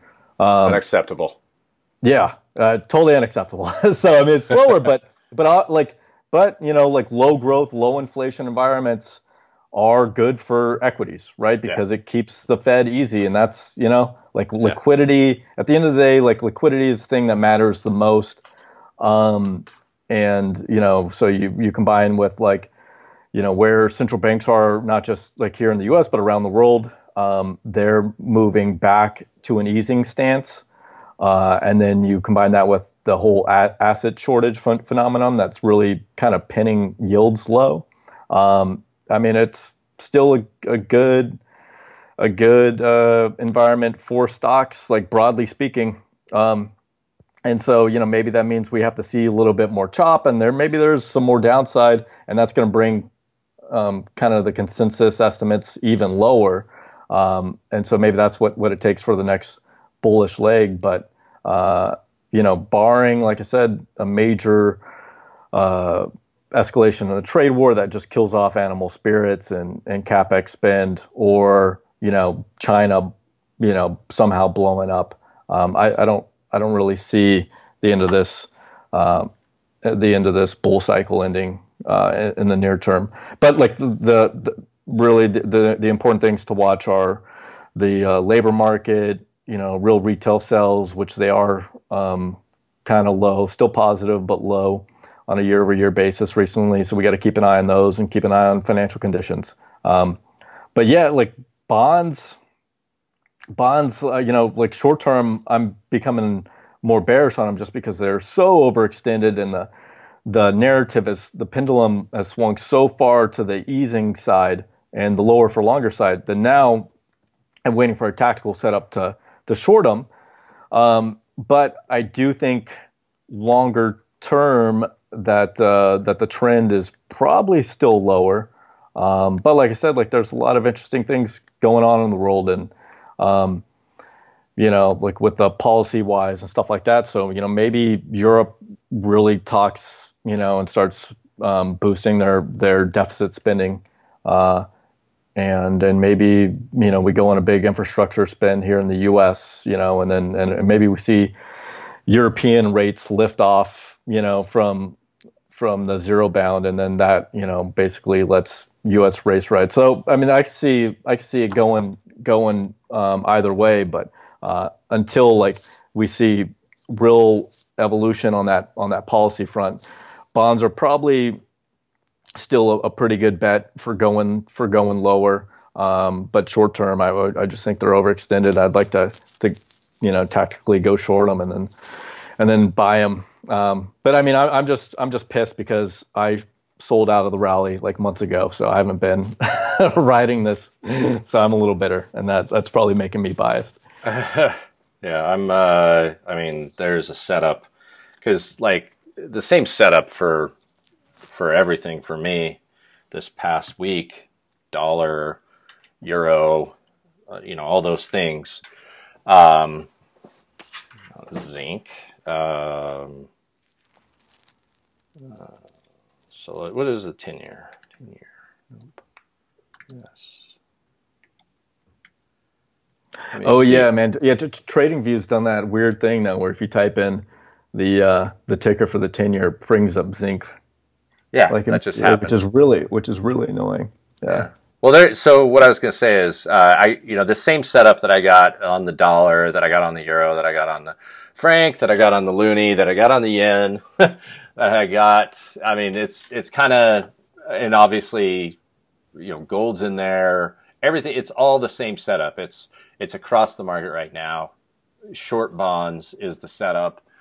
Um, you know, we talk about it. It's in the. Uh, I actually, it's one of the setups I use in the in the system building course in the in the backtesting course when we release that. But uh, yeah, it's it's getting short bonds and you know, the exact same thing as soon as as soon as the dollar hits like 97.5, 9751, um, that's that's where the profit target is on the bonds. It's a short-term move. I don't know what happens from there. You know, no other clue, but yeah, I got a I got a bit of a short um, position on bonds, but yeah, if you look up the um, if you look at that 10 year, and 10 year, uh, the, the yield is obviously uh, same sort of thing. But yeah, we hit that 2% area well, it got down to around, you know, right around the two. So I guess that's right, right around 205 is when it starts to get interesting because 2% is a headline. 2.019 is not a headline, you know, like, yeah. Um, so everything kind of stopped as soon as we got down to that right near that 2% area people started to get, you know, somebody realized like we can't do this, whatever it was. But uh, especially probably going into the G20, we got to be a, you know, a pillar of whatever policy that we're going to force upon everybody else. We right. Well, and it, and it's right. Uh, you know, it kind of bounced off right near the low that was hit in September of yep. uh, was that seven 2017. Yeah, right in there. So it's like that bottomed again, like right above the the two percent yeah. uh, line. So we're right near that level, which is that's that's a pretty in, important level. Um, so yeah, it can't. It hasn't breached. It hasn't breached it for a while, and and and so we're back in that. Now we're back in that regime again, to where this two to let's call it 260 area Mm-hmm. Yeah, two to two sixty is the upper band on that. That's the value area, but it looks like it's more like two to two thirty, maybe two forty is the new value area. So, I, what happens in this scenario is we have reached our bottom band there. We take some time to fuss around at this two to two thirty area, back and forth. Oh, we're rallying. Oh, we're going down. That's the that's the most logical thing if the two goes and we we get that snap, well then it's gonna it that's when we're off to the races and we're gonna have all these amazing trades that you're talking about. You know, you're talking about with the dollar when it snaps, it's all right here, you know, in this potential area, and um, it's it's just risky though. It's uh, you know the yeah. the easy trade is to to fade this sell off, come back up, and then look to sell the rip and and just keep doing that. That's the easy trade, but that's my perspective on it. It looks like most people are in their mind they've seen all they've seen is three two five down to two, and you know they're not paying they're not putting it in a perspective of now we're in this new regime at two to two thirty. So we have to work that right. Out. Yep. Yeah. Totally agree. Totally agree. Yeah. So mm-hmm. all right. What do we got? Poor entries. You covered that. How to improve. Uh, I mean uh, so Jeff B is a, a new subscriber here. He, uh, you know, he talked about in your six month review, poor entries, any conclusions, learning on how to improve. Did we? Do you think we covered that? Um, yeah, we covered the poor entries, and then I'm I'm going to be doing a big write up on on the actual um, practical process changes that I'm going to be nice. making. So that's going to be coming out in the next couple weeks. Um, and then same with uh, yeah, I'm looking at the uh, Slack channel right now. So same with the uh, when I mentioned being too loose with profit management and volatile macro regime. Um, you know, so that was a big part of I've been kind of all over the place uh, since the beginning of the year. I've had to do a lot of traveling and um, and so it's just kind of sloppy management, not taking um, not taking you know profits off the table when I should have. Uh, and then and again that just goes a lot. That goes back to our the way we alert stuff, um, where I should have been you know like naturally I would have been taking cutting uh, more of the position instead of just letting it all ride. So, but uh, yeah, but again to that, um, I'm gonna get into into the actual process changes I'm going to be make. So that's coming out in the next next few weeks, um, and so hopefully hopefully people that will that will help um, people out because uh, because I I think uh, I've I've come up or uncovered some good gems that are gonna are gonna help hopefully with my trading going forwarding going forward. So so yeah, that's really all I have to say about that. I guess. Fantastic. For now, at least. For now. Um, For now. to be continued. Um, yeah, I think, uh, I think that covers those questions. What? Um, oh, let's take a victory lap on Disney. Oh yeah. Um, I let you take a victory lap, I should say. The uh, yeah, Disney's doing Disney's doing good. Um, I don't know what are we up like thirty some percent uh, on on our naked stock, and then our, our dot M calls are doing good. Uh, you know, it makes me nervous. I think somebody just posted in our Slack a uh, a video of Ross. Um, what's his name? Ross Gerber. you know that that Tesla bull. So yeah. now he's out he's he's out, you know, talking super bullish on Disney. So I'm not super stoked on that. Yeah. Uh, don't don't really want to be on the same side as that guy, but um, yeah, I'm uh, I'm uh, the the chart looks fantastic and it's held up really well over the last um, two months. So after its its giant you know impulse move, and so now it's just been kind of consolidating. Um, and uh, I yeah, I mean if barring if the if the market doesn't shit the bed over the next couple months, I think it's still got a, a long ways to go. So I think we'll see um, potentially you know one 160 um, before the end of the year, which would be a decent move. So, yeah, um, yeah, good deal on Disney. That was our, our biggest winner last year, and uh, and that's also a good example of just like you know having to sit with the value play because I think we entered Disney in when did we enter Disney?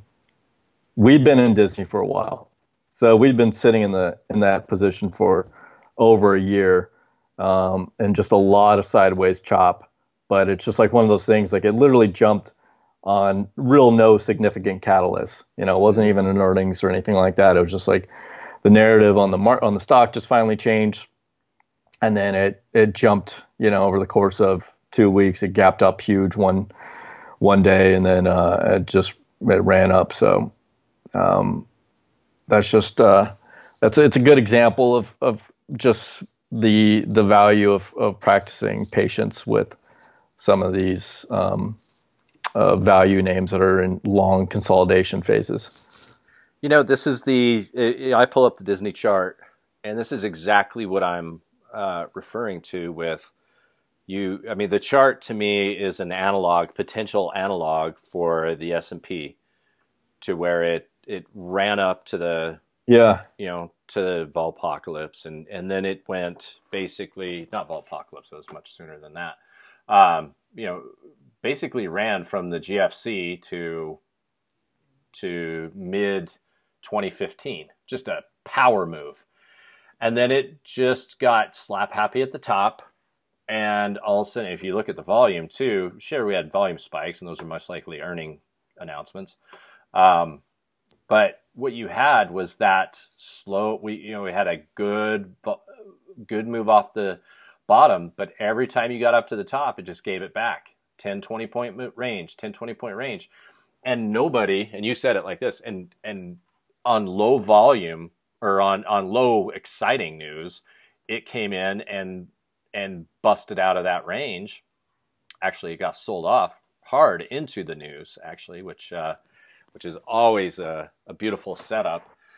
And it does that first fake out comes back, goes to the bottom of the range, and now the world is like, yep, at, right after poor news, the world hates Disney. Oh my God, we're gonna die. And that first fake out is a lower low and then rips. And so, yeah, you know, yep. that is the same scenario that I think you and I have been talking about on what we're thinking for U.S. equity, the broader market equities, is that we're in this consolidation phase. We're going to spend some time not doing you know 2016 to 2018 we're going to kind of like 2018 it just sideways it a little bit and then when you least expect it low volume happens in the summertime. That's you know just um, tends to be a little bit less uh, involvement going on in the summertime. That could be you know that could be our chance to rip. But you know taking the uh, victory lap on disney is good but calling a an actual move is the more important part for a lot of our subscribers and a lot of uh, people who own the deep out of the money calls, the outright stock, and potentially looking to get in here. Uh, yeah, yeah, and, and yeah, I, I, think it's I you know the the stock's consolidating nicely. So I mean, we already have low a, volume, a large yeah on low volume. So we already have a large position. So we're not gonna you know, add any more. Um, I was thinking about maybe buying some more, maybe a little bit more um, .m calls, but uh, I mean, like in this in this range that it's in, it's not a bad area to put on another position. And it's like, yeah, just going back to that chart pattern. Like I love that chart pattern. You know, where you see this, like like you said, you know, you kind of a blow off top, and then you know you got to go through years of sideways chop just to kind of kill out that excitement um, and get people to forget about it because they just get frustrated with it. And then you see a uh, you know bear trap to the bottom where institutions will come in, they'll sell a bunch of stock to you know try to stop out people, drive out the weak hands to make the stock go lower, and then they'll start buying it back at a lower price, and then that's where it goes on its run. Like Starbucks is a great example of this. That's a you yeah. know stock that's riding about um, a little over a year ago. Like they did essentially the same thing, traded sideways for a little over two years, and then in as like I think around the summer last year, you saw the stock just dump over two weeks. You know, which is basically you know large whales coming in, drove the price lower, sh- shook out a bunch of weak hands, and then started just building up huge positions, and the stock's essentially gone straight up for the last you know year since. Um, and it's a very similar chart to to Disney. So that's something to always watch out for because you see that just time and time again. Um, but like Disney is such an interesting example, just from like a narrative standpoint. I've written a lot about it, but it's like because when I was looking at it, it was such an obvious play if you just like really dug into the fundamentals and the story. I mean, the price action, the, the tape is what got me interested in it at first is just because you know I love looking at these long-term sideways consolidation moves just because it means you know all the all the weak hands are getting shaken out of the out of the position over time and so you know, if it holds up then you have just you know steady strong hands in the trade and then it doesn't take much of a narrative change or an impetus to drive the stock much higher right yeah. and so that's exactly what we saw and then you know after we saw similar thing to Starbucks where we saw that huge dump in the stock, you know, on no news. Uh, in I think it was like December last year, you know, kind of just with the market, and then it quickly reversed. I was like, you know, that was the time uh, that you could tell was like the same thing that happened in Starbucks. You saw some big guys come in, try to drive the price lower. They're able to drive it lower, then they start, you know, buying up a bunch of stock at a lower price. Um, so that's that's definitely a pattern that's that's worth knowing and, and looking out for in the markets because you see it. I see it all the time. Yeah, yeah. I mean, it's and it's it's the easiest one. Like that. I mean, it, you just know, like you know, it's going to play out, and especially if you got a longer time frame, you know, longer term time frame when you're looking at things, it makes it really easy to to get into those. You play some deep out of the money calls, and you know, buy buy them on a you buy them on a good down day where you're going to get some. You know, you're not going to get chewed up on long premium, and you know you can sit on those for a while, and they really, oh, excuse me, they really do some uh, some explosive moves. But yeah. yeah. Any um, anything else on the horizon? Um, no. I mean, the big thing that I'm looking at is uh, a lot of energy um, names um, shipping stocks, which we've written a bunch about. Even energy names, still... you mean ticker, like your individual uh, energy? Yeah, companies? yeah, yeah. Like, well, I'm I'm becoming turning more bullish on oil, especially if we see the dollar um, break break down to the downside. Uh, I think the supply demand fundamentals are shaping up to be um, supportive of, of, higher oil prices, and then, like I, I mean, I've written about it a little bit over the last month or two, but some of these um, oil names, these E&Ps are just trading at ridiculous values. Um, I mean, there's companies that are trading for one times normalized free cash flows, um, and that's like that's just with the money they produce on existing wells. So um, that's insane. Like that's that shouldn't happen, right? Mm. That shouldn't happen. So. Uh, and the same thing with the shipping sector, and you have the catalyst with IMO 2020 that obviously comes in effect next year in 2020. Um, and that's also going to be bullish uh, for oil because you're going to see a lot of um, shift in in the uh, consumption with uh, ships.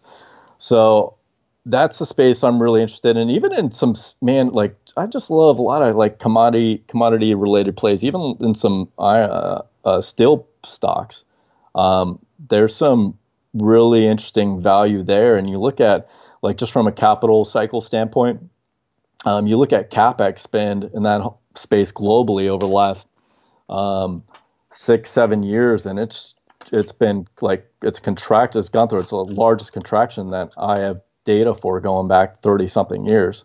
Um, I mean, obviously that's following like a huge steel glut that was propagated by China. You know, basically propping up these zombie steel producers um, and just flooding global markets with steel, and that killed off a lot of players. Um, but uh, that that basically finished a little over five six years ago, um, and we saw a bunch of players they're forced to you know cut capex because of that of that huge glut, and that's just the way the capital cycle works, you know, right? You see, you know, a lot of uh, capex spend. um, that on the back of rising commodity prices, and then that eventually leads to much higher supply down the road, and then that supply exceeds demand, and then you see um, that collapse, you see prices collapse, and then you see capex collapse, and then that falls for a number of years until you know supply and demand come back into balance, and demand starts to exceed supply, and so we're starting to see that a little bit in the steel space, see that a little bit in the energy space. Um, and uh, so yeah, I mean, eh, all, all we need is is a lower dollar, and if that's if that happens, man, I mean, some of these things are just gonna fucking go on a tear. Um, so I'm gonna be writing that. Uh, I'm I'm working on on that for our next uh, monthly report, which I'm putting out next week. So that's what I'm researching right now at the moment. I got a couple names that I'll be I'll be uh, pitching that uh, I'm I'm pretty excited about. So um, that's about it, man. That's the only thing that I'm super interested in the moment. That like that and currencies. Yeah. Yeah, we are right there at the uh, at the line, and uh, with an election season starting to really kick up, I think we might have some uh, some interesting things happen. Yeah, yeah, yeah. And uh, well, and another interesting thing that I saw, I can't remember who who shared the chart, um, but if you look at infrastructure spending in the U.S. at the at the local and state level, it's like freaking gone parabolic recently. Hmm.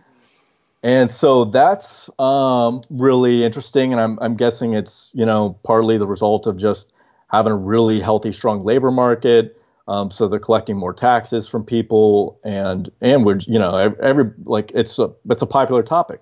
I mean, nearly every part of this country needs um, updated infrastructure, right? So um, that would be good from a, a demand standpoint uh, for our, our, our, economy. And if that keeps on picking up, you know, maybe that helps boost GDP growth next year. Um, especially if we, we start to, you know, if we see some cooperation at the at the federal level, which is a big if, but you know, if we do, that that could be huge. And so, you know, like one of our one of our stocks we hold that that are that Mr. Bean um, found for us and did the analysis on is Construction Partners Road. Mm. You know, so that's been, you know, still kind of chopping around, but I think that there's uh, a number of catalysts that can really send that stock higher, and, and it's arguably, a, you know, trading at a, a, pretty cheap cheap value. So that's something we're keeping an eye on. Um, but yeah, that's about it, man. All right. Well, that's been. Uh, it's a it's a pretty good one. Let's see how we did on time. 147. I think that's our average. Yeah, that's not bad. That's an easy day. Yeah. Um, cool. Yeah, we've uh, it's been a week or two since I've pushed out a podcast anyway, so this will be uh, this will be exciting, and no reason to push them out if there's nothing to speak about, right? Right. Yeah. yeah. All right. Well, well, it was uh, it was good good to be on here with you, like always, and yeah. um, and we'll have to do this one, and, and you should get on um, I mean, I think you got to talk uh, Darren into coming back on. Yeah. Eventually too, because man, that I, was a I popular love, episode. Yeah, that was that was super good. Um, he he should be a regular guest, in my opinion. But uh, uh, sure. Um, yeah, always good, dude. So yeah, let's keep on watching the uh, the the dollar and see where things go. And if we finally get a breakout, um, then we'll have to come back on and celebrate. one of us will. Yeah, uh, one of us. well, uh, yeah. Also, let's see. So you're pushing out the the MIR, which is monthly intelligent report. That's... Yeah, I got I got that going out next week. So, so, yeah, so maybe come back on. We could chat about it um, after we push that out. All right. Yeah. So that's the that's the big bird episode of uh, 2019. Yeah, so. I am. I am, of course, incorporating some really interesting bird facts in, into this month's report. Um, I think you guys are going to love it. being in being in Victoria Island, British Columbia this past week, I got to see a vast amount of birds of prey. So I oh, do yeah. have a they mean, have amazing species out there. I got to see yeah. my bald eagles fly by as I was on a awesome. phone call on my laptop on the balcony. I was just like, "Whoa!" It was it was uh, beautiful. So I do I, I, I do follow your uh, not as much as you, but I do appreciate your love for birds. right on. All right. Right on, dude. All right. Well, cool. Yeah. Good talking, and uh, I will talk to you again soon. Sounds good. Later.